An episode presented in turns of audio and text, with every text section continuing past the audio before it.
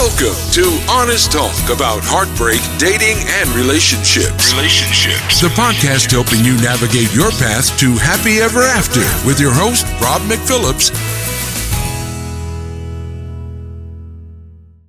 Summarize in five minutes. Uh, so, we were talking about the relationship landscape, and we talked about instead of looking at relationships as being whatever you're facing and in the moment, but being able to zoom out and see them um, from a, a bigger timescale, from being able to see your whole life and being able to see how the specific situation that you're in at the moment um, is just a, a, speck in the biggest scheme of, scene, of things so that you have a sense of perspective.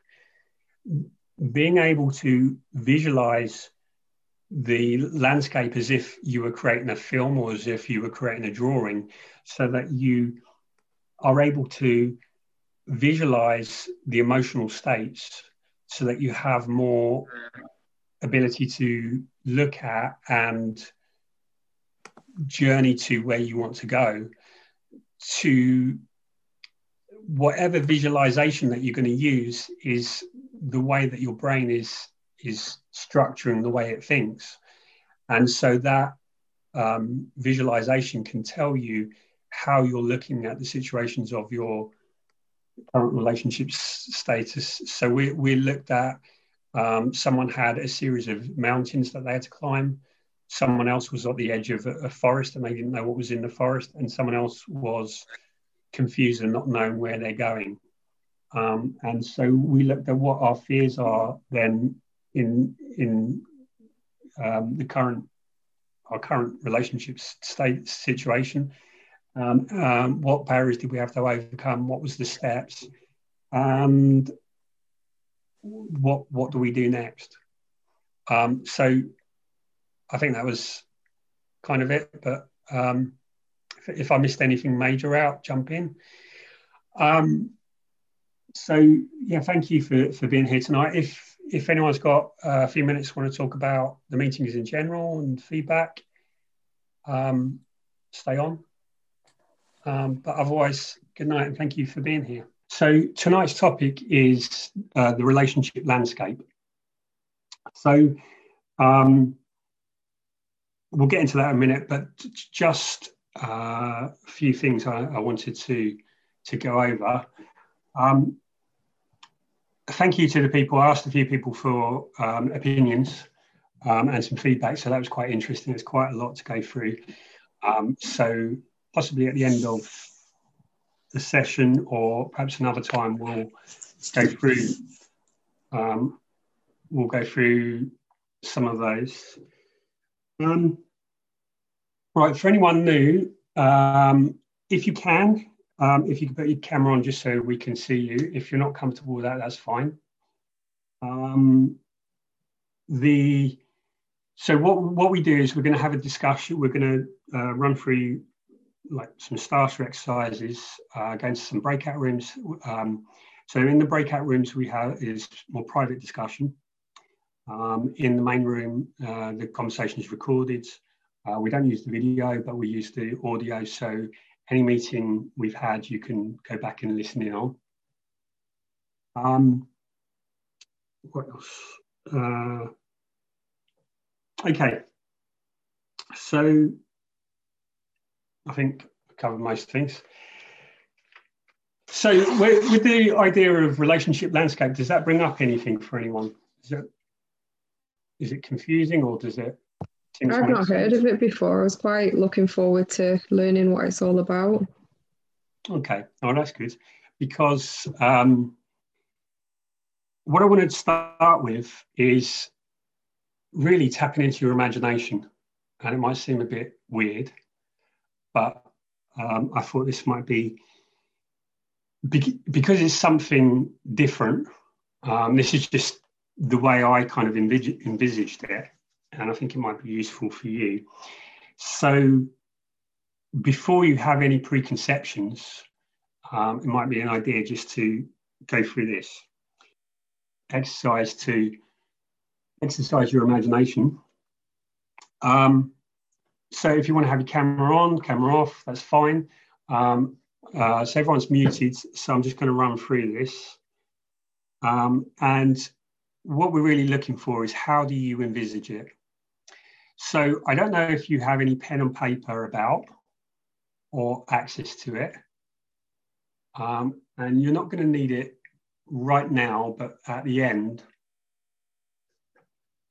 will it might be helpful for you to have it. Okay, is everyone sitting? If everyone sits somewhere where they're relaxed, where they feel comfortable, um, with as little background noise as they can.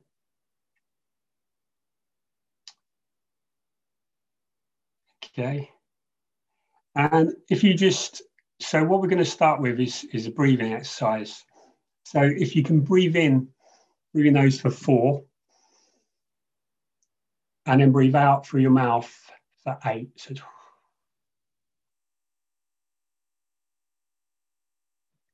you're breathing in for four, and then breathing out for eight. And then if you see if you can just relax, and if you focus on your breathing and keep that breathing pattern, and then relaxing each time that you breathe.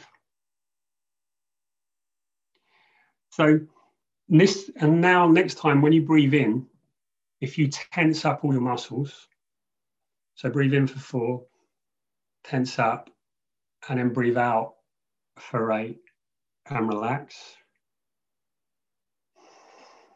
And then just relax more and more. So if you can imagine all your stresses and worries and concerns, and if you imagine just putting them in a bag and just leaving them, and you just relax and then imagine that you can leave and zoom up out of your body so you've got a bird's eye perspective.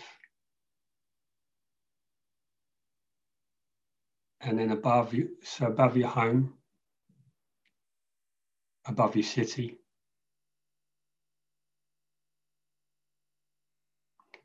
So now, if you can imagine your life in a line, and you can see where it begins, and you can see where it goes to.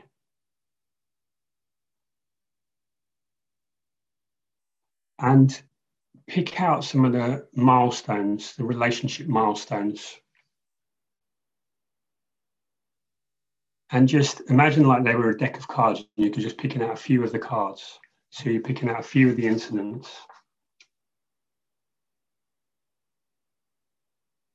And so you pick these up with you and just zoom away. And we're going to go to the land of relationships. And imagine that there's this land. And we talked about there being a quest. So the idea of a land is that there has to be a land that the quest is within. So looking back, that looking down, what does this land look like? What can you see? What can you smell? What can you touch? What places are in it? Where have you been to?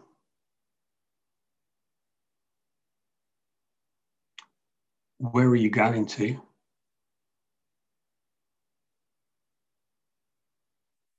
And what's the journey that you have to make to get from where you are to where you want to be?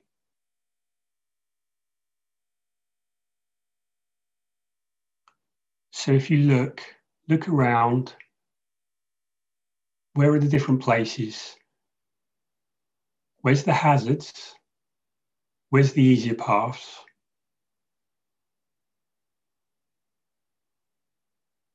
And then when you're ready, zoom back about back above.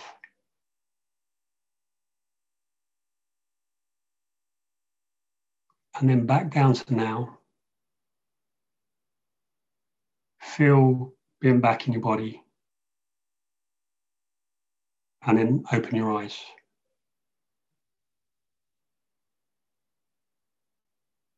Okay, so for if you have pen and paper, draw out what came to you, what what was around, what is the relationship landscape like? If you're in a in a in a bad place, where is it?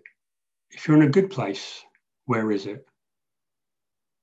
And map out where are all the different places that you could be within the relationship landscape, whether you're single, whether you're with someone. Where is it stressful? Where is it lonely? Where do you feel love? Where are you happy? And what are the obstacles?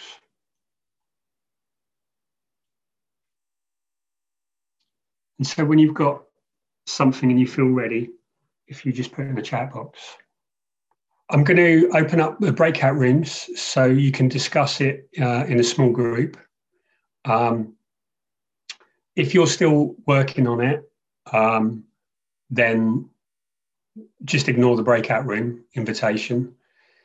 Um, if there's no one talking in the breakout room, if you just leave the breakout room um, and I'll and come, you'll come back to the main room and then I can reassign you to a different room. Uh, if there's a problem in the breakout rooms, there's a ask for help um, link. So you'll get an invitation now. When the warning comes that um, last minute, if you stay in, you've still got a minute to finish your conversations and then it will automatically bring you back. And if you're still working on it, then just carry on. Ignore the breakout room. Welcome back. Does anyone have anything to, to share about their landscape? Uh, my landscape was mountains and uh, a path. No, not a path, a little spot on the ground because there is no path. Because, um, yeah, I don't. Well, well, between the three of it, four of us, we decided that we are a little bit confused and a bit hesitant about going forward.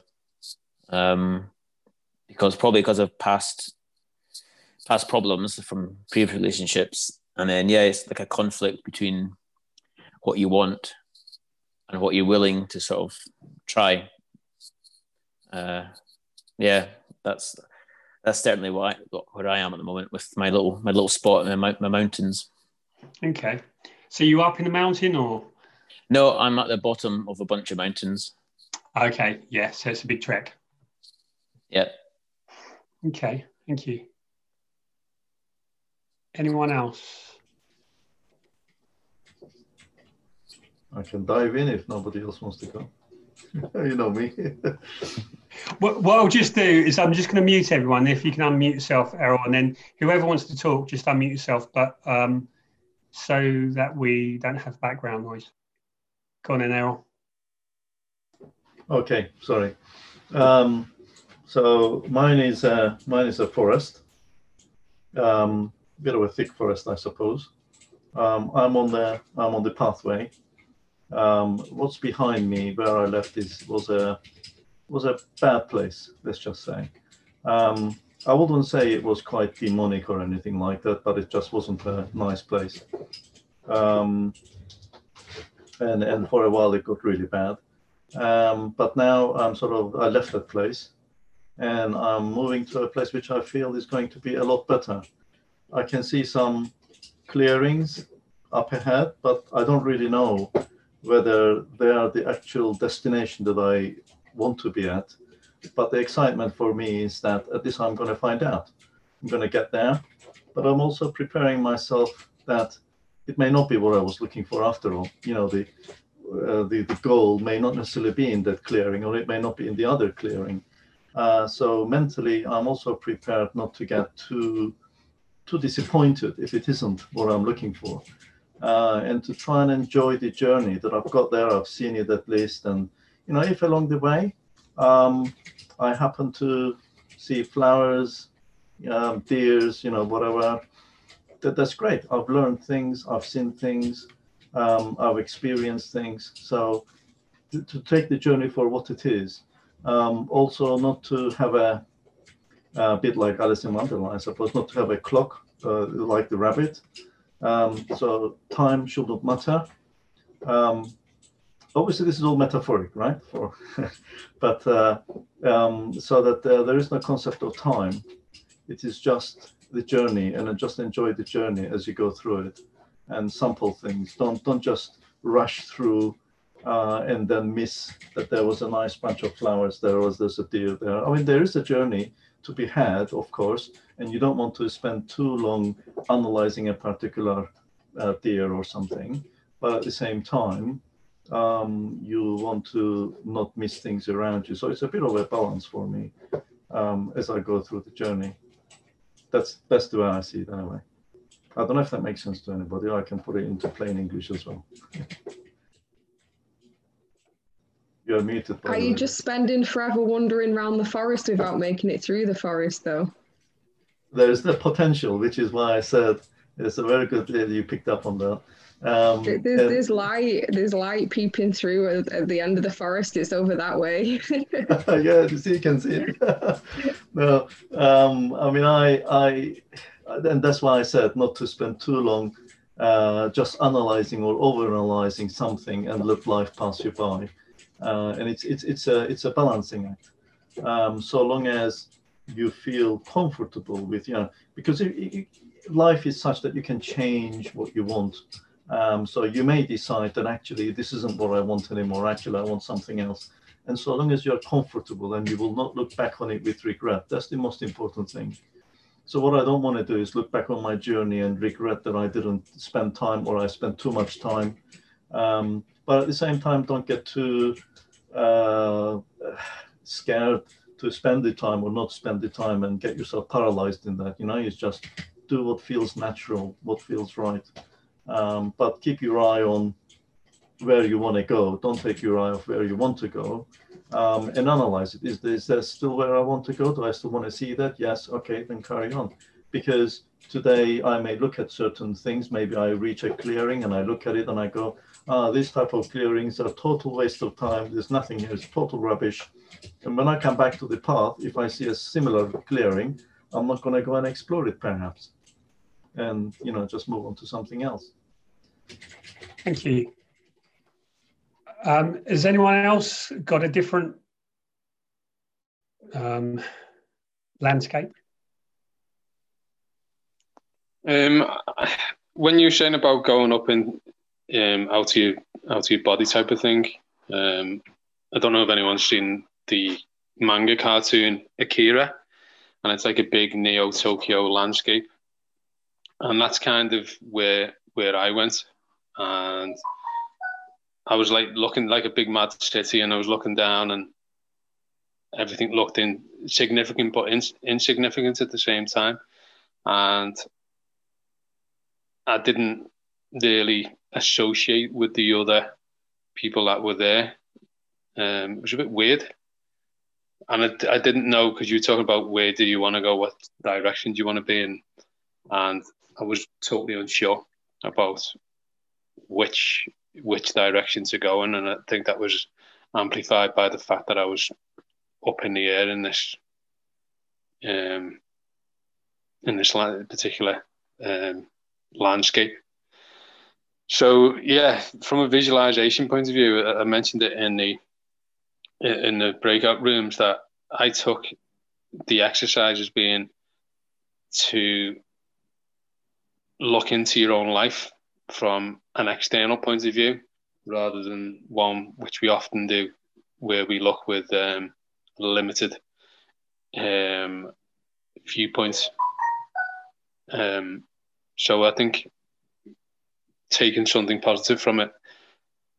Using that image that I've got in my mind that I created when you were talking, I think that's a good way of stepping out of your situation and, and trying to look at it from a, maybe a different perspective than what, what you've currently got. That's the way I took it anyway. It, it's also um, when you look at fairy stories and even films now, they are the way that we um, work out our fears are what we're dealing with. So, for example, um, dreams. Um, one of the ideas of, of um, reasonings of uh, hi Christina um, of dreams is that it's a way that we develop social skills, um, and it's how we how we work out what like how we gain the skills that we need to deal with whatever we're facing.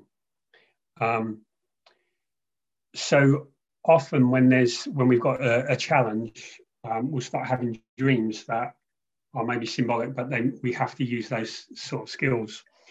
Um, and and so when you look at like the fairy stories of of old, all the creatures like the trolls and the demons and the wicked witches and the big bad wolf were all in the forest because that was the extent of where we knew. Um, now that we know all that, it's like the aliens are going to come at us, or it's artificial intelligence, or something like that. So, um, yeah, getting above is enables you to to picture it and dissociate, so it's not so personal, and also that it's it's when you're in a situation, it can seem overwhelming um, because you're you're in it. But when you put it in a, in the like over a lifespan, it's less daunting. It's less. Um, it has less um, impact.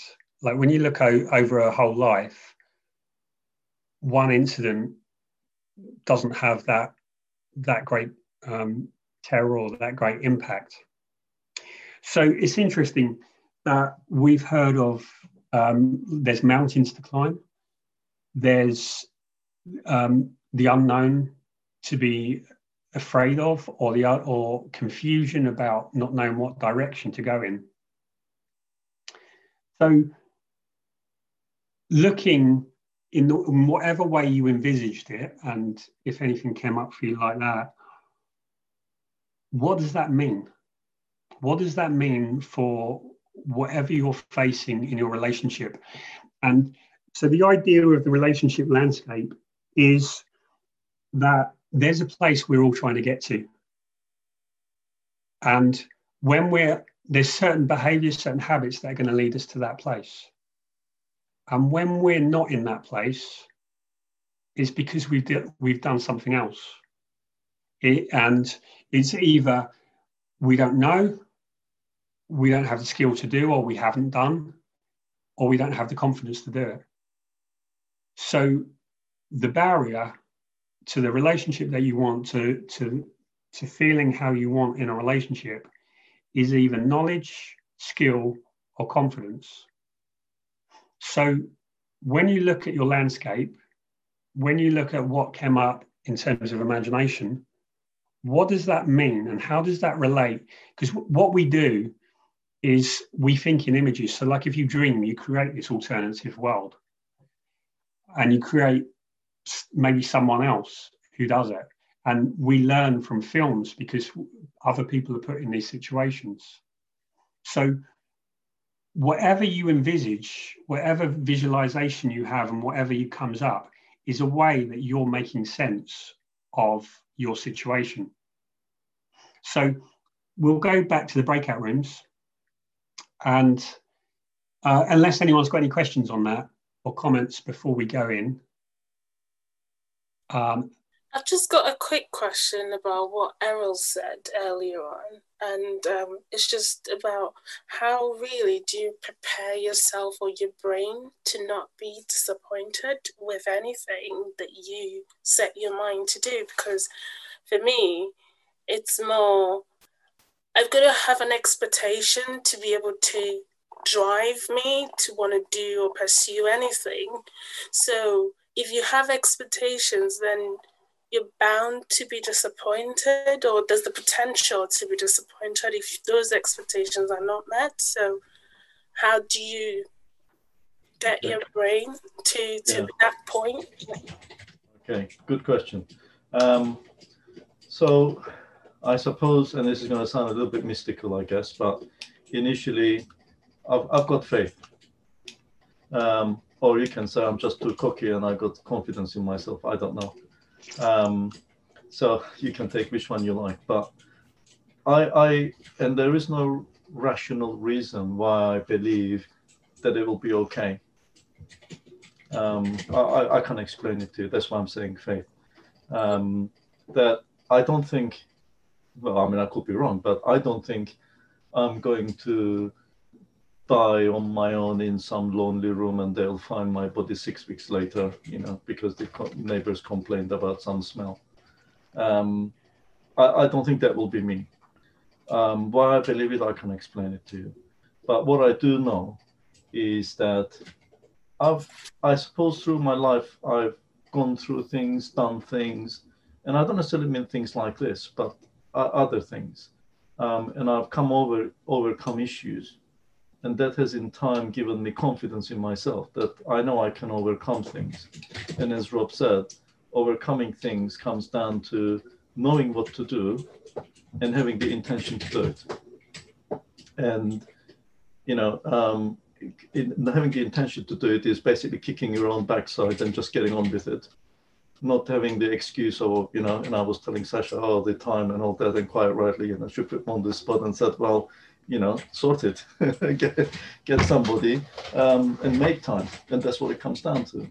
And the other thing is knowing what to do. You know, what do I do? And, you know, groups like this, where, you know, got people like Rob who can kind of give you ideas to think about, books you can read and so on, or talk to other people here, kind of gives you the how to do.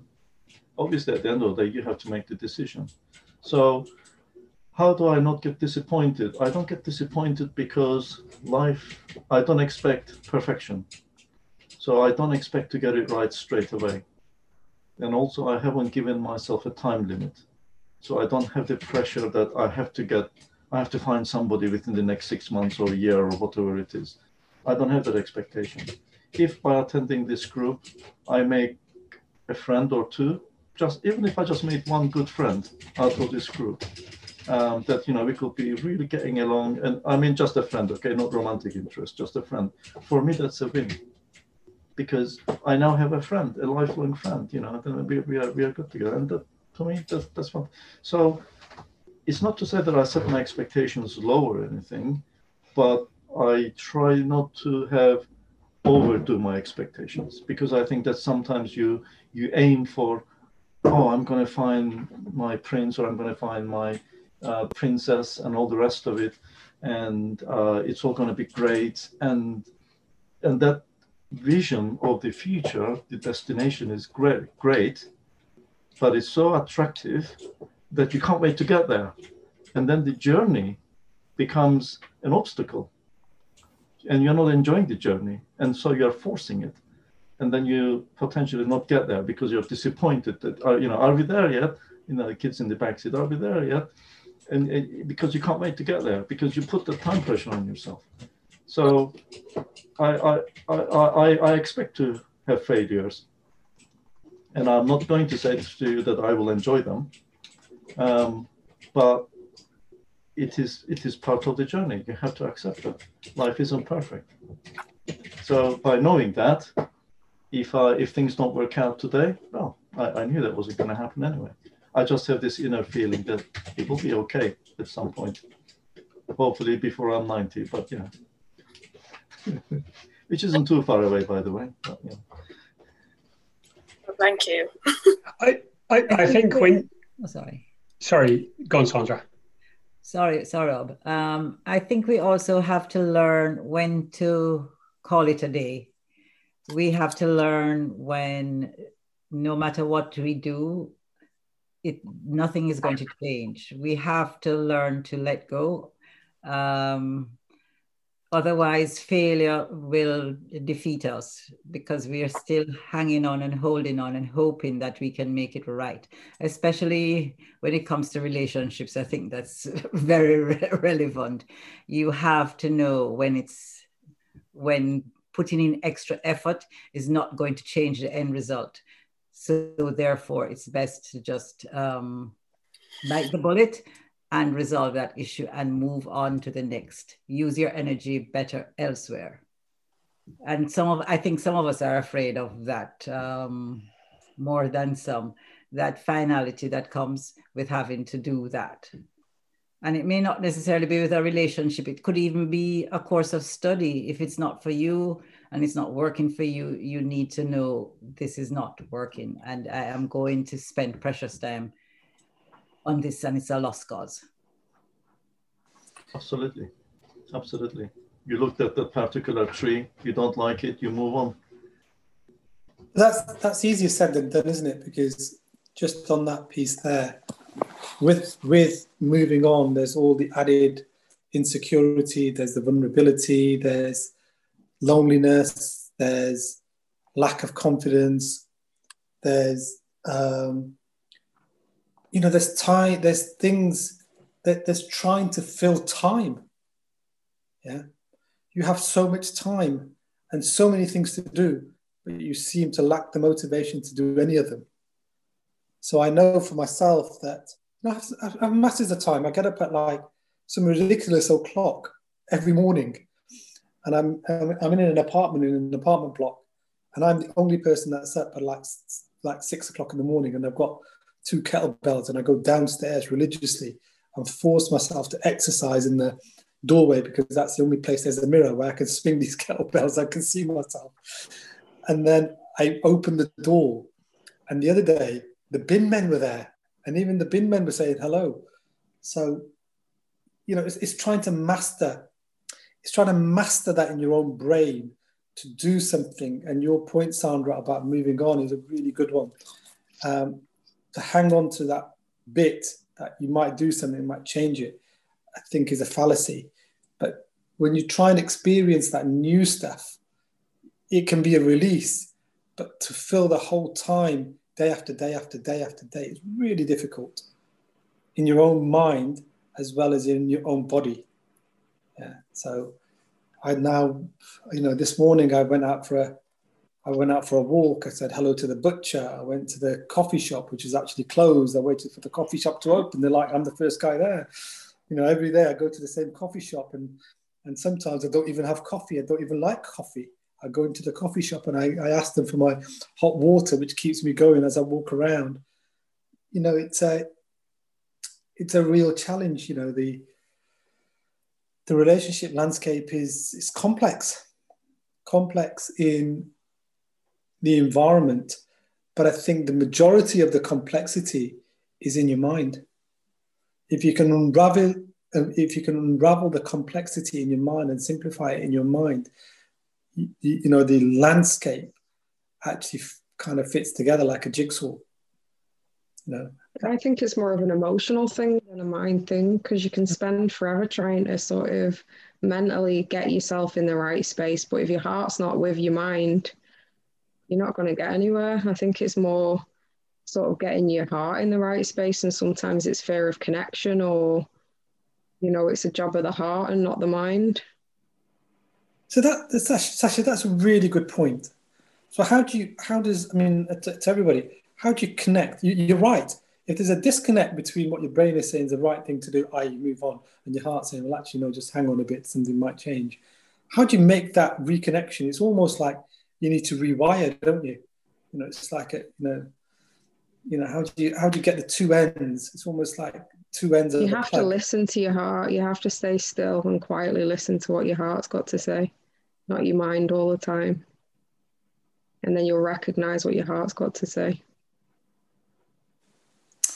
Yeah. The problem with that is though that that's actually against what what Sandra said. I think in some respects, where it can be because because that that moving on when when you've got to know it's like gambling, isn't it? I suppose if you keep. I'm, not, I'm not saying to stay in a situation.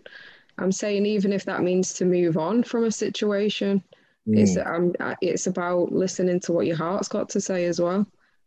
For me, though, in my situation, I'm probably approaching the time where my mind has decided I should move on. My mind is desperately trying to pull my heart with it. My heart still doesn't want to go it's like Donald Trump, like in the White House. You have got to be kind to your heart. And, well, and, yeah, and, but, that, but, that's the thing. Like, I'm, I'm, a person generally who runs with my heart, and that head versus heart, because you have your instinct as well, don't you? And your instinct sometimes is runs between them, and it isn't always the most sensible thing in the world. But it can, you know, your instinct can have emotional stuff in there as well. I hear what you're saying. Your your heart's calling the shots more than your head's calling the shots. Yeah. And, and on different days, one is winning and the other one's not. It, it flip flops as well, doesn't it? Some days yeah. you think, right, to, you know, today it's gonna it's gonna be I'm gonna move on, and then the next. I think that's that, that's you know equally as hard in a different respect. Yeah. Um. How, how do you reconcile, Sasha? How do you reconcile your heart and your head? Just by I, personally it's my i'm more in the situation that you're in is where my heart runs the sh- my head runs the show. Um and i literally just have to listen to my heart sometimes and just step back and really be still and quiet and see what comes from my heart and not my head. And then i start realizing things that i didn't see before and start recognizing fears and um also pains that are there that I can heal and feel a bit more com- comfortable and confident to move forward and to lean in rather than away. Shashi, what do you mean what by? You... Sorry. Sorry, I missed that. Somebody said something to Sasha. Yeah, sorry. Um, I was just asking Sasha, what do you mean by your heart? Yeah, they, they discovered neurons in the heart as well as the brain. Um, so that we've always believed that the brain has got is the neurons that send messages to all around your body. And they've now discovered neurons in the heart and that the heart's actually interacting with the brain and sending messages to the brain and other things. So the heart has its own intelligence, just like the brain does. And it's about discovering that intelligence in the heart as well. Does that, I, I don't know if that really answers. No, I think you're talking about from a physical point of view. I mean, what do you mean from from like uh, do you when you say the heart are you talking using that term to describe your emotions and are you using the head to de- de- define your cognitive thoughts? How, how how do you how are you like meaning it with what your description is yeah more so that the, the emotions are coming from the heart. The fears like more in the heart than it is the head um, and not just fear. You know, a lot. I, I guess that that's yeah, it's the emotions sometimes that are coming from the heart. Sasha, after I've heard uh, what you described about the heart, there being said about the gut, that there are neurons in the gut, and that the gut, um, you know, yeah, the gut as well works yeah. with the brain. Yeah, yeah, but what I was going to ask you, um, how do you distinguish between what's coming from your heart and what's coming from your head? Um, that's why I think it's important just to have sort of quiet time sometimes to just try and switch the mind off and let the heart lead and hear what the heart's got to say. It kind of just surfaces on its own. And you can kind of feel it coming up from the heart rather than from the mind. I, I find that really difficult. As soon as I try and do that, my brain starts going at a thousand miles an hour. Yeah, it's not it's not easy. Like you have to be feeling pretty safe and stuff as well to do it. If you're really stressed out, it's like impossible. Yeah, and that's probably what it is for me at the moment. You know. Yeah. Sounds, it sounds... I, I have heard that um, decisions that come from the gut are better than decisions that come from the head and I have said several times trying to distinguish what's coming from my head, you know, you know, between what's coming from my head and what's coming from my gut, and it's it's I find it difficult. So yeah, well, there's, there's that saying that you know you've got to trust your gut, and I, I personally don't know how true that is. Um, but yeah, I hear what you're saying. You want to be able to trust your gut and, and distinguish what's your gut and what's your head. Rob, how do you how do you how do you silence the mind? What techniques? Well, I, I think to silence the mind is really difficult. Um, I think Sandra and Sasha are a little bit closer than they than they realise, but um, it isn't one or or um, or the other because you ultimately you're going to do based on what you feel. Um, we, we, always go with what, what we feel. When you look at the, the structure of the brain, if you use the, the triune brain theory, that we have a reptilian brain, we have a limbic brain, and we have a cerebral, cerebral cortex. We think from the cerebral cortex. But if you look at anything that you've bought, you bought it because emotionally you wanted it. And once you emotionally want something, you'll make any story that will fit. Now, if the feeling is fear, the mind will just um, run like a, a, hamster on a on a wheel um, because it will just run in any direction. So, um, how do you quiet the mind? Well, you know, this is like what Buddhist monks take 20 years to do. Um, I think, first of all, you need to you need to make like a manageable goal. I think one of the, the, the most powerful things to do is physicalize. Um, so if you're in pain, I think physicalize the pain. So exercise, I think um, I think that's a great um, way of of then becoming in control of it. So then I think I think what um, I think emotionally we often stay in situations because we're afraid, and so um, what Sandra's saying is um, don't stay in the situation just from fear. Um, you have to look at the logic. Um, and so the lo- um, if you can separate the logic from the emotion. And um, I think what, what Sasha's talking to is the fact that we overthink um, and we can think ourselves in any um, in, in round and round in circles. And so people go into therapy um, and they can spend 10, 20 years because they're trying to unravel something that they're never going to unravel because you can always make up, um, find some new cause for, for, for a problem and, and think that you're always nearly there. Okay, so, so let's bring it back to the specific situation. Right, how can you quiet your mind? So, what's stopping your mind from being quiet?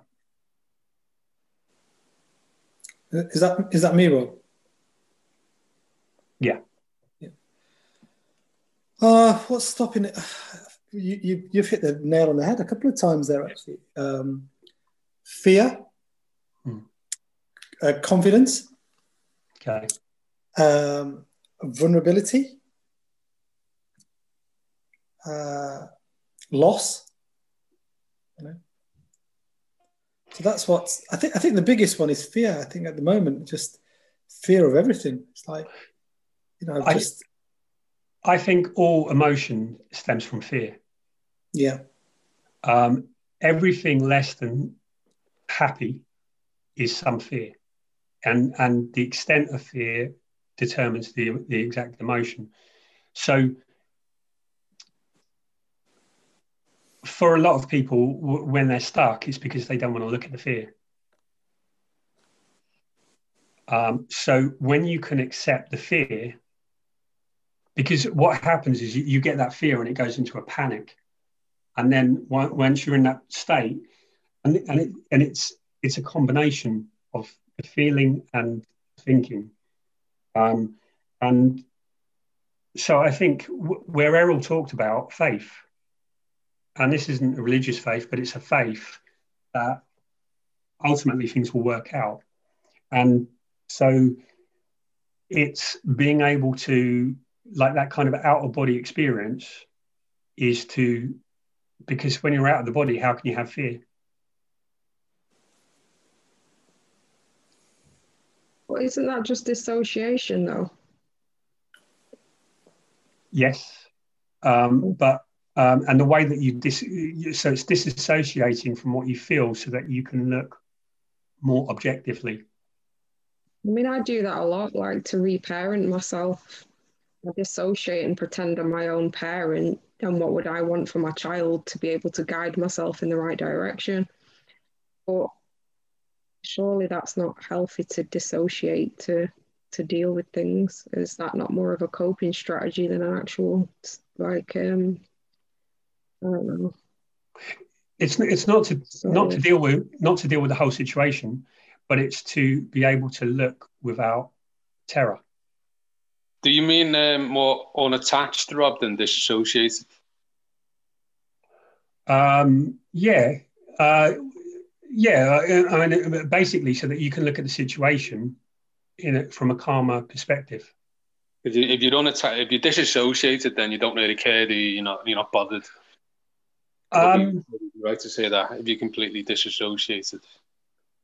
Uh, yeah, I mean, from, from that perspective, uh, the, the, the point of view is, of being so high is that you, you aren't feeling it in the moment, and yeah, it's probably more unattached.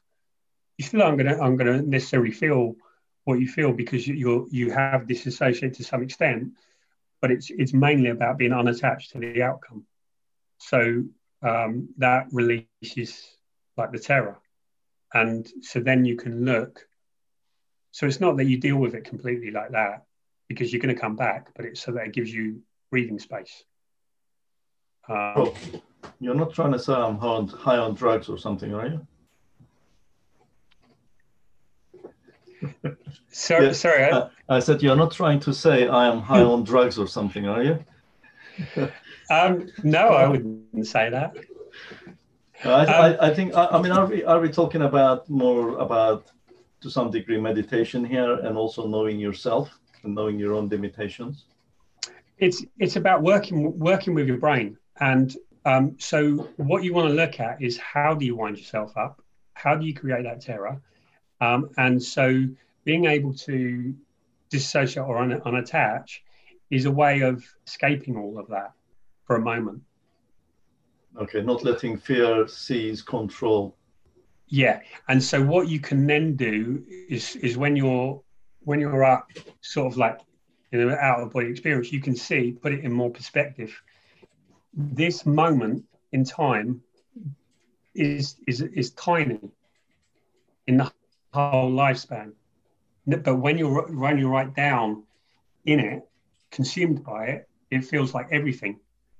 So fear is is about the way that you've envisaged it. So if you can have that more distance, um, it gives you a little bit more calmness. Does that make any sense, Mohammed? For, me, as someone who, who, who has suffered with with anxiety over the years, and I know that mindfulness, a lot of people talk about it like like it's the be all and end all of everything. But when you're going into those sort of cycles that you're that Rob is talking about, where, where you just you're just obsessing about things and it just goes round in a big circle and you can't escape it.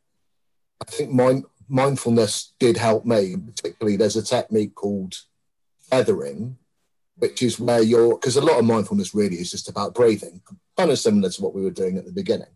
But it's just about breathing and focusing on different, changing your focus, but you're very much focusing on the moment, I think. And it's about the brain is you know, the brain is a, a sort of you have to train the brain. I think if you're if you're trying to, to, to control it, and that that's what I've had to do. I've had to train my brain to stop trying to go into those cycles because I can panic, you know, and because because the the mind the, the mindfulness does work on some part of your system can't remember the name of it. Maybe it is the limbic or something, but it's one that we don't always focus on a lot. So it, it's kind of in direct response to the reptilian brain, which is the adrenaline. Because obviously, if, if and the, the way they sort of say it to you is that obviously adrenaline is designed for flight, fright, or fight, isn't it? So, so you, basically, you get a big dose of hormone, which readies your muscles with lots of sugar for this sort of response you're going to do. So that you're either going to fight off your attacker or run away. And, and obviously, if that because uh, a lot of stress, that doesn't come. The actual physical using of the of the sugar doesn't come. So you just end up still without those hormones and all that sugar, like prepared for action. And and the actual what mindfulness does is it works on the the pathway that, opposes the adrenaline. So it, it teaches you to basically cope and like CBT as well can be quite good for those sorts of things if it's more of a long term thing as well, really, basically, which is cognitive behavioral therapy, which again is about learning techniques that stop you, that change your response to things, I suppose, in a way that can stop you. So it puts you in control of your brain rather than your brain being in control of you, I suppose, is probably the best way to say it one of the things that I've come to recognize with myself is um, it's easy for me to amplify things.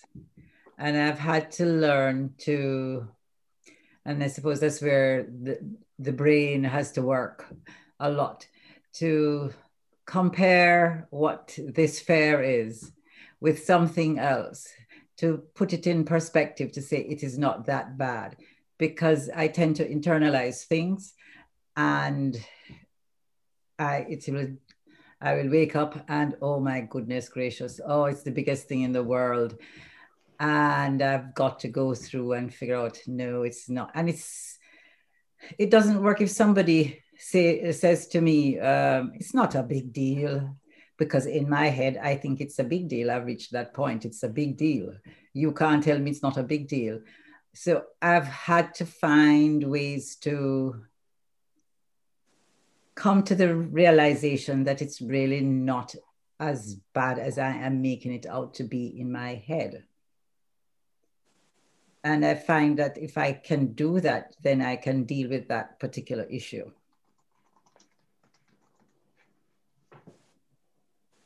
Does that make sense? Mm, yeah, totally. Um, I think the um, the thing of inflating uh, a certain moment in time of our life or something um, like that is uh, is very much a thing of the heart. Um, so the question of, I think Alan um, was that how do you identify what the heart says? Um, I, I found that that um, my heart always uh, um, it's like gripping the situation and it's like it's so it's kind of childish in a way. It's kind of the child in this whole system. And the mind usually for me is more the parent. Um, and um, it's like to identify the heart. Well what happens is that sometimes when i'm contracted into a feeling of this is really important this is going to change my life or this i have to do this um, because of the training with mindfulness, I can go back to a feeling just by um, the literally the habit of the brain of being always in the space of peace. Um, sort of allows me to put the heart back in the space of peace. And when the heart is back in the space of peace, then the mind can think more clearly, more as a parent, more responsibly. And so when that happens, in a short um, sequence after I've been in the moment of the heart where, where it's saying, damn, this is really important. I have to, uh, things are at stakes. And when shortly after that, I go back to feeling at peace um, because of the training of mindfulness that I've done, uh, I can see the I can make my heart and my brain, uh, my heart and my mind, or whatever, um, communicate because that contrast shows that, oh, my existential uh, feeling can change so much in so little time. So it, it's clear that there are at least two different parts within me that are trying to interface all the time and sometimes I'm more identified in one, some other times I'm more identified in the other. And uh, they kind of flow seamlessly into each other. I don't quite realize what I'm, when I'm more um, engaged with one or the other. Um, but when, when that contrast happens so sharply, then it's very clear that there are two parts in me and then that there is also something higher than those two parts because as those two parts um, always grab my identity and my you know yeah my I then um, um, they can they are not clearly fundamental. The I is still something bigger than that. And so the way that um, I can't remember the name um, of the guy who said uh, you gotta train your mind, uh, no, or train your brain for um, for achieving your goals or something. The guy who were who was waking up early and saying hi to the binman. Um, like it was, I think that's the kind of trying to enter to the higher state. That's how I understand it.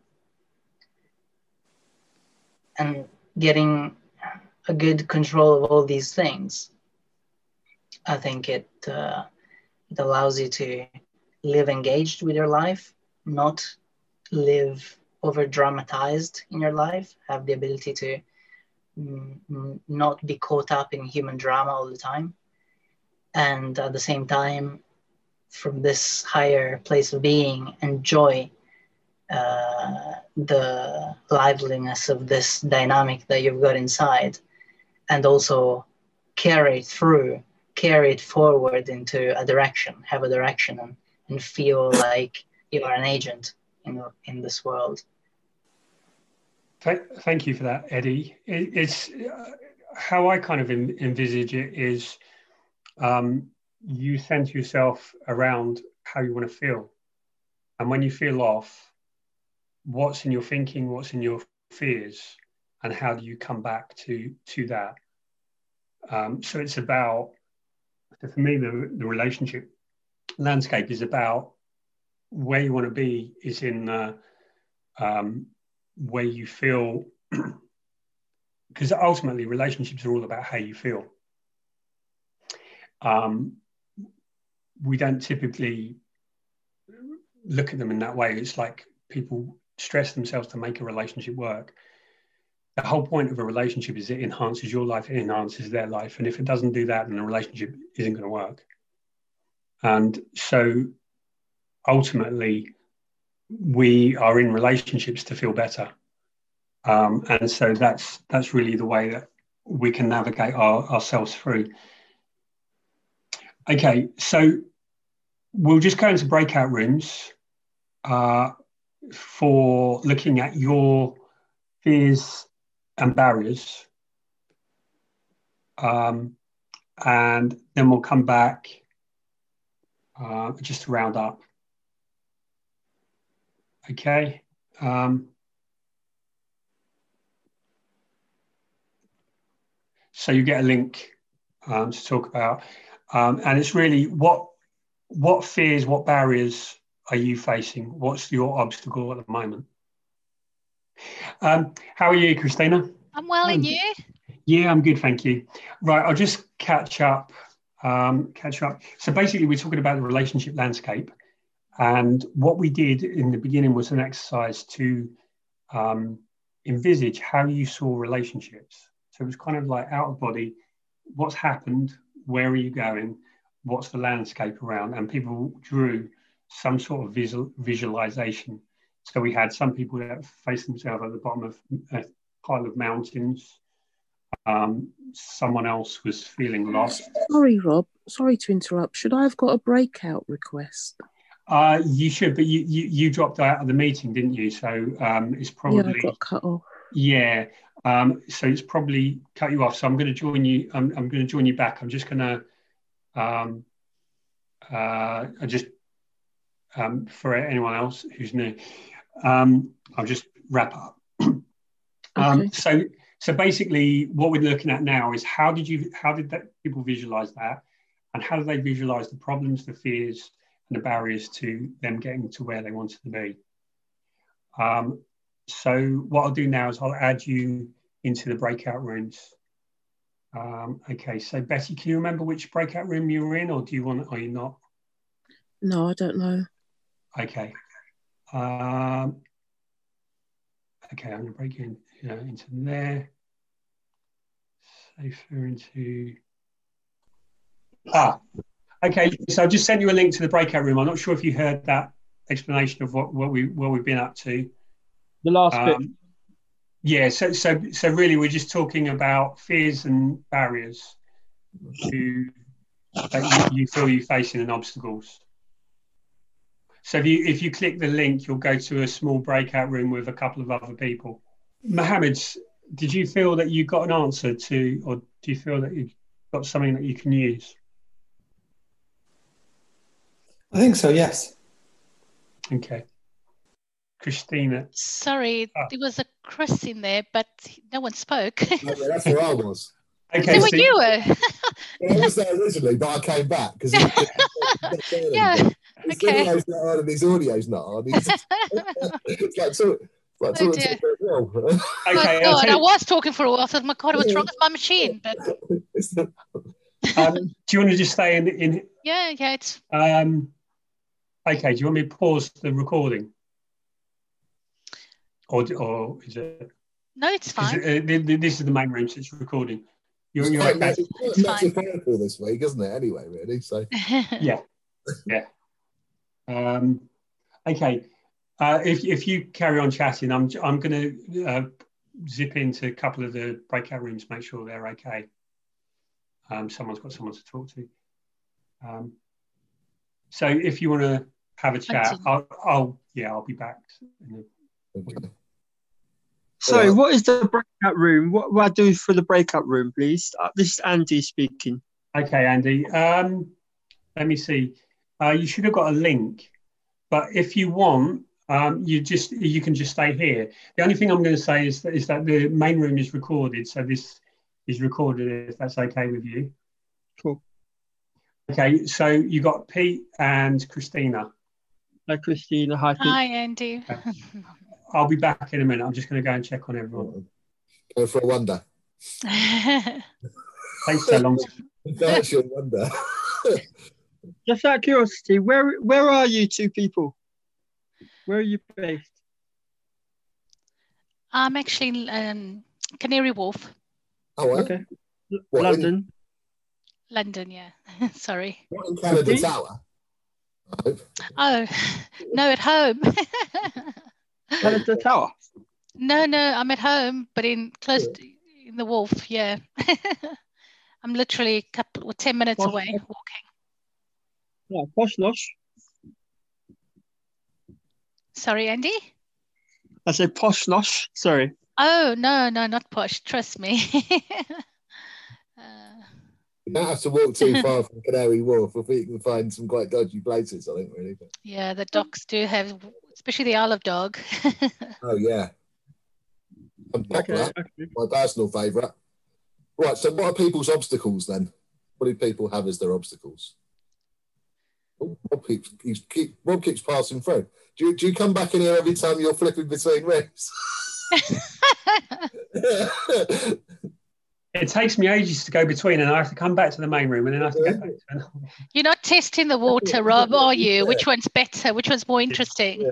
It's, like jumping, it's like jumping out on us, isn't it? Basically, he keeps hiding. He's the host. He keeps hiding behind things and then jumping out. he keeps doing that. I'll be back in a couple of minutes. what are your obstacles? The, the question is, what obstacles do we have in our relationships with people? Yeah, it's in this story, isn't it? So, so what are yours, Andrew? Go on. What did you What did you have in your little story or whatever, or your uh, film thing? Sorry, I, I missed that. I missed the whole start. I, I only got to the last like fifteen minutes that I've been here. So about like, oh, yeah, just after half past we're talking about a love landscape. So the, the theme this week is that you that we all have a love landscape, and we're trying to look into what's that. So we were looking at what what our positive love landscape would look like, what our negative love lab relationship landscape would look like, and then obviously what the um what the obstacles are, which is what we're on at the moment, or how they're visualized. So I'm kind I'm kind of thinking about it as being a bit like a film. So if I was making a film about my relationship, probably a little bit of a cheapening of Rob's idea. but like okay. what would be in the storyboard. But unfortunately for me, my obstacle is myself. So in my little fantasy film or whatever, where I'm walking around, I actually face myself basically, which is a bit scary because I don't know what happens if I kill myself. Maybe it's a bit like Krull or something, I suppose, basically. But there's an evil me and a good me, basically. But that's my obstacle, I think. Okay. And Christine, what's your obstacle? Sorry. I was just thinking while um, Pete was talking, um, probably could I speak from experience or do I need, to, I can? Yeah, yeah. I just found um, it's probably not answering the question, but I just feel when you go into when you get to know someone, so whether it's a friendship or a relationship, I just feel this is how I feel at the moment. I just feel it's very draining because especially in London.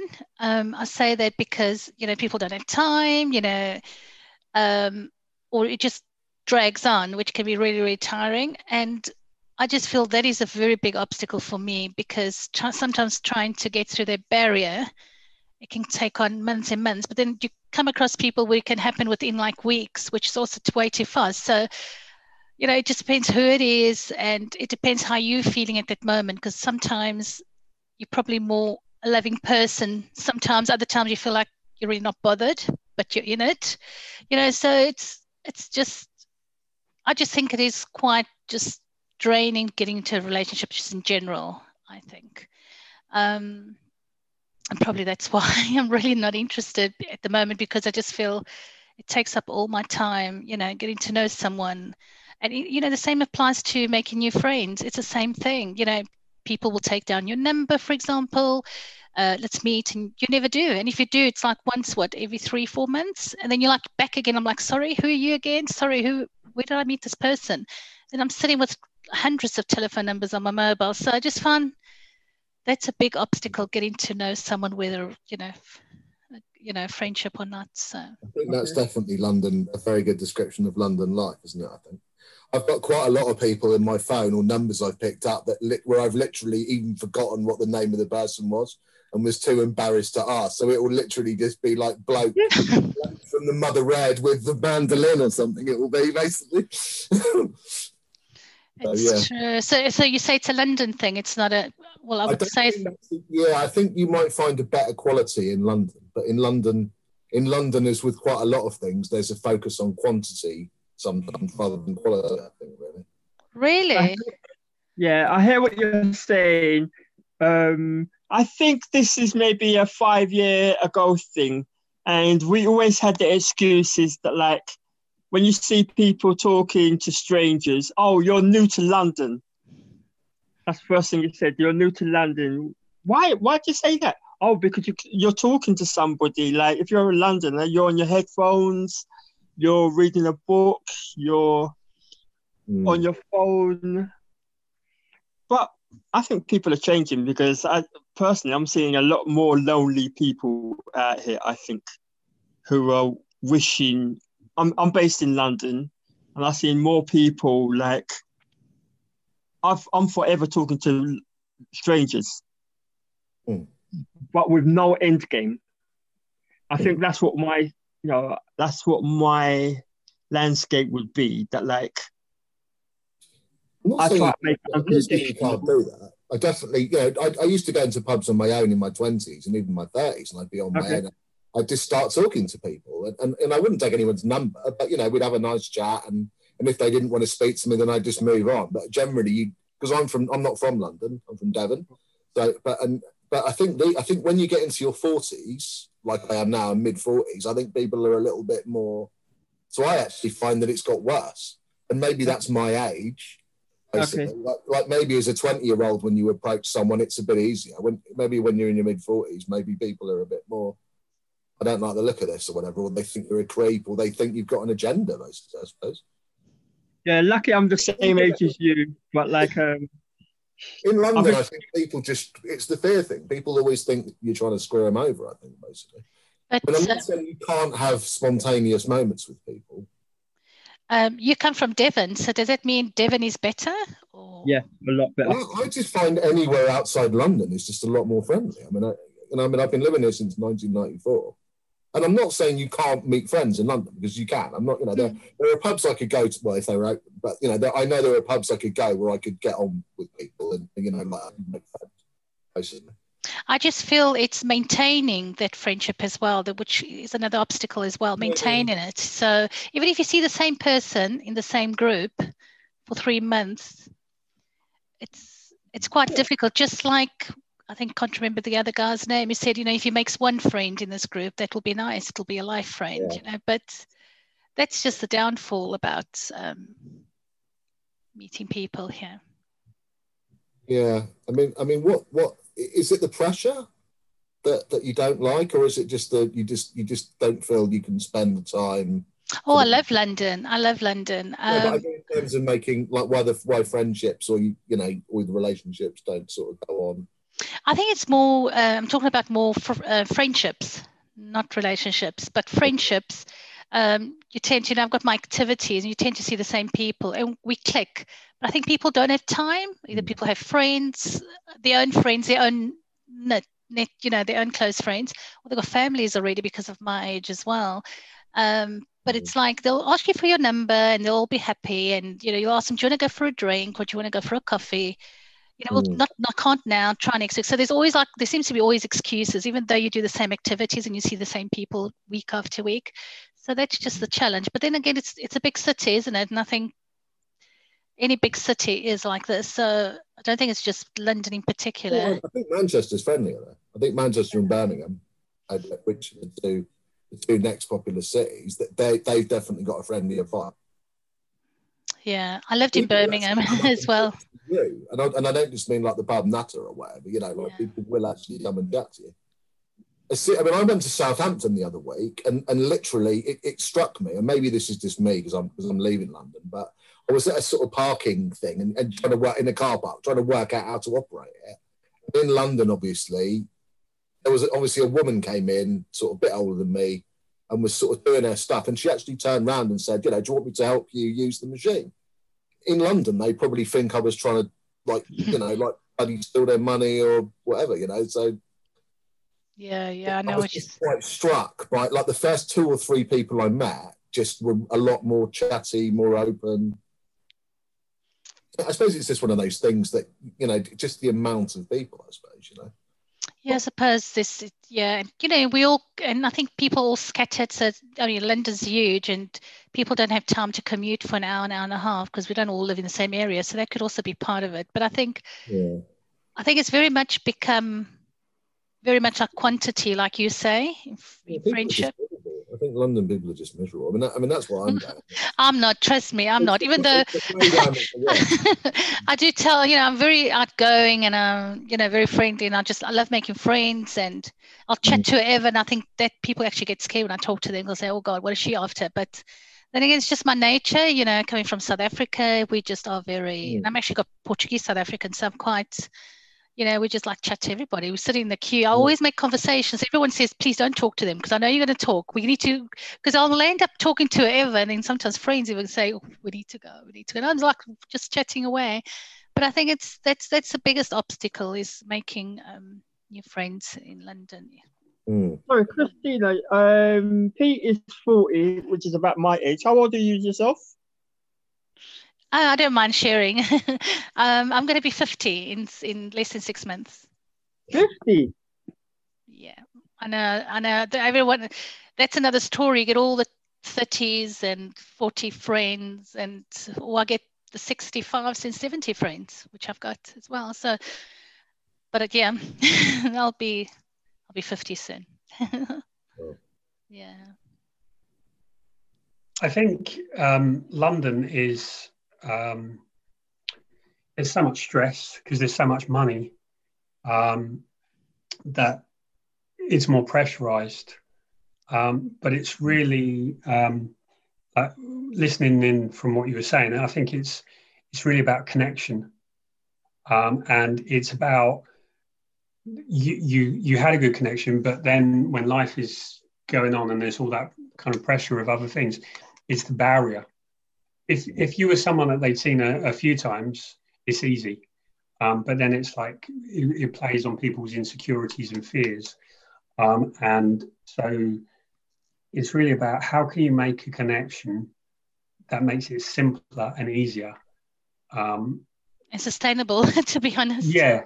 So, so rather than meet up for a drink, what's the next? What's the easiest thing? Um, is it a friend you on Facebook um, or um, something that so that you have a little interaction and comment um, be, in between, and that's you, you. That's I think the way that you then build a friendship. If that makes any sense. Yeah, yeah, it does. But I but think I, people. I, sorry, I was just going to say I, I, I was thinking when when Andy asked your age, I was thinking um, late thirties. So yeah, I Which... clearly wasn't going that high. uh, sorry, Andy. I said you look good. Oh yeah, probably because I don't drink. I don't know. I will smoke or take drugs. Sorry. no, personally, I think the same three things that you mentioned, I necessarily don't do, and they're the three things that most people around would use to be in communities with. So let's meet at a pub. So I'm not necessarily a pubber because I don't drink necessarily. Yeah, yeah, me too. So uh, it's more the coffees, um, but I will go. I hear that. Well, my landscape saying that is that like um generally I don't go to pubs and clubs, but I do love to dance and um, I like to go to. If I was to dance, it would be to swim. To swim. Oh, small group today. Hello, Rob. How are you? Hi, Gavin. Uh, uh, everyone's just going to come back from breakout rooms in a, mo- a, moment. This is the. This was a breakout room. Uh-huh. Yeah. Sorry. How, no. Okay. What, no worries. How are you, Gavin? How time did you start at? Seven. Yeah. Like, sorry to interrupt you, Andy. Okay. So my story is that like I generally go out and I'll meet people and I'll say hi and do. I won't say be superficial, but like um, you know, I talk to anybody, but it's it's a now thing that I'm talking to you more than let's meet each other again, unless we meet at the same place, at the same time, at the same cafe, like the song. I've been single for, for quite a long time and I love my own company. I apologize. Okay, Andy, so, sorry for cutting you off, but just to explain, we, we've uh, the breakout rooms are, uh, are, now all back, so we're back in the main room.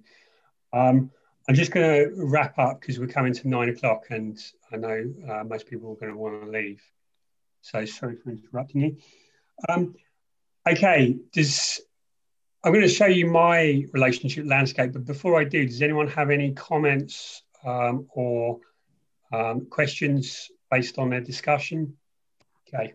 Um, all right, so I'm just going to share uh, share the screen. Okay, so this is the way that I envisage the um, relationship landscape. And it's basically when you see people, they're in one of these, they're in one of these um, states. And so there's people that, so it may be that people are getting over a heartbreak. And here it's, um, you know, like the devastation of a breakup some people don't heal after a breakup. Um, and so you've got a lot of people that have been hurt and they're very bitter. And so you see that a lot in dating sites. Um, and so I call that the, the bitter barren lands. Um, and so then you've got the, the dating doldrums, um, which is really what um, a lot of people experience in dating. A lot of people experience they get fed up, they get disappointed, they get into short relationships which are, is the frustrating flings. Um, and then someone just disappears and goes to them, or it ends up not working. Um, and they sort of come back and they try dating half-heartedly um, and start to get more and more despairing, and sometimes they move into bitter barrenness. Sometimes people date and they think they've met, met someone perfect and they're delir- deliriously happy for six months. Um, and then it turns out to be someone controlling, someone manipulative, um, and they just end up in this toxic relationship um, and um, come out uh, quite devastated. And then there's people that are in a relationship and is happy, um, and then it drifts uh, maybe three, five, 10, 20 years in. It just ends up that they're someone that they share the housework duties with, someone that they share the parenting, and they've lost each other and they don't really have any connection to them. It's just keeping the house running, looking after the kids without any real connection between them. So for me, it's about the relationships are about how do you get or stay in bliss bay. And you can be um, happy whether you're single or whether you're in a relationship. Um, and most of us feel the pull to be, be in a relationship. And so it's about, so it's quite easy to be um, happy and single because um, there's not much complexity to it. But when you are involved with someone else, then it makes it much harder because you, you it's about do you have the do you know how to make the relationship work? Do you know how to resolve the conflict? Do you have the skills to do it and the confidence to do it? So it's about, so for, for me, the, the idea of the relationship landscape is here's where you really want to be. Here, here's the hazards. And then it's recognizing where you are and then finding the pathway to where you want to be. Um, so aside from explaining why my art teacher said my art was the worst he'd seen in 20 years of teaching. Um, does that make any sense or any uh, resonate or mean anything to you in terms of your journey? And I think, um, sorry. I think, sorry, I was just going to say that um, the Heartbreak Hall, I think I know um, hundreds of widows, and I think in that context with grief, you don't really expect to get over it in the same way that you implied that you get over a, you get over a heartbreak. So I don't know if it really fits in. Do you mean widowhood is different, or do you mean that it's going to take longer? I think that you don't get over it. it's not. It's just not the same. And we we talk about this stuff a lot. Um, and even if you're in a new relationship, you still love and miss and grieve the person that's dead. That doesn't just stop. It doesn't go away. You, you you learn to deal with it but grief as itself doesn't just evaporate because you found somebody new. So what you you implied that people will get over heartbreak eventually or they might not but i just wanted to put a word in for the, the grieving widows of the world because people assume that you're going to get over it. And in my experience of talking to hundreds of them that's not quite what happens in real life. I mean i work with young widows so it's different and it's shocking and it's awful. Yeah, just to um, pass comment before you say anything on that, Rob, I think um, grief is grief, and just because you don't you don't see someone because the you know the the dead, I don't think there's any difference than not seeing somebody because they're in a relationship that you know you're no longer in a relationship, and I think in some ways it, it can be worse because at least you know there's a final outcome because that person has died.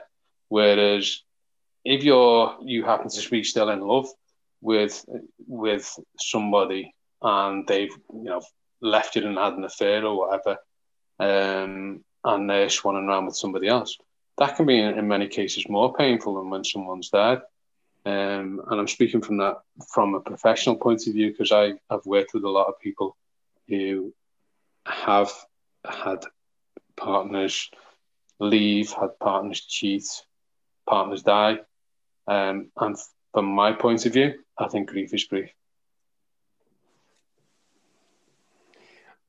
I, I think um, obviously I, I think grief affects people in different ways, and I can't speak to what it's like being a, a widow or a widower. Um, and so it's it's individual, but from my perspective, I don't believe that your life has to be defined, um, and it may not be the same. It may not. Obviously, um, there's certain events that are always going to leave their mark, and I think um, whether it's a, a, devastating relationship or whether it's a, a, a loss, I think it's um, an experience in life. But I, I don't think um, that it's going to, it means that you're forever stuck in that grief. You may have grief to some extent, but I don't think your your entire life is going to be um, defined by the, the fact that you lost someone. I think it's going to be a. Um, I, don't, I don't think that is a barrier to you ever feeling happy again. Um, but like I said, I, I've never experienced it, so I can't say from experience, but that's my belief. Um, and so yeah, so that's my landscape. So uh, other than other than that, um, in terms of, and it's not like you can just move from one to another, but it's it's that there's a process. So if it's heartbreak hell, then there's a stage of grief to work through, and um, I mean, the, the, well, the stage of grief is quite clearly marked out by um, Elisabeth Kübler-Ross. Um, but in each of them, whether it's the dating doldrums, whether it's um, whichever, there's a stage, there's a process. And there's certain things that you have to know, there's certain skills that you have to have. And the ability, and it's the obstacle is of wherever you are, whatever stage you're at, is whatever process that you have to get to to get out of wherever you feel stuck at the moment. Or if you're confused, it's it's like what's the next step? Where do you map the next step to? So um, we, yeah, we've we've gone over nine, and, and one of the feedbacks was um, to finish um, where people knew what time they finished, because we have been running on quite late. Um, so does anyone want uh, any final comments, questions? Um, if uh, anyone wants to stay on and discuss some of the topics, um, feedback in terms of meetings in general, um, ideas or, or comments um, of how we can run these um, better than if you can if you stay on. if anyone's interested, we'll stay on and talk about that. but in terms of this this topic, uh, any closing comments? Any insights, thoughts, questions? Yeah, I think it's good. I think it's a good a good plan. I like I like the model. I think it's helpful. Thank you. I, just wanted to mention about the. Um, I, I was rambling on earlier about mindfulness, and there was the other chap who I think is not here anymore who was talking about it as well. But it's the parasympathetic nervous system is what it works on, and I, and I would honestly recommend typing in like parasympathetic nervous system into Google, like particularly mammoth if you're trying to sort of control that sort of stuff, where you're trying to stop the racing mind, because it really does kind of explain why mindfulness can be quite helpful. I don't think it's the be all and end all of everything but it can really help. And interesting enough, when I actually looked it up, it, it, it's something to do with the gut as well, basically. And we were sort of talking about that at times earlier as well. So, yeah, like the va- vagal uh, vagus nerve, isn't it? Yeah. I um, think... um, also, in that in that light of that is uh, breathing exercises, and um, I would look at Wim Hof. Um, Wim Hof developed his system from um, it was the grief of losing his wife. His, his wife committed suicide and he didn't know how to cope. Um, and so everything he did was from um, from that deep pain and uh, to try and find some meaning and, and gain some control over life. Um,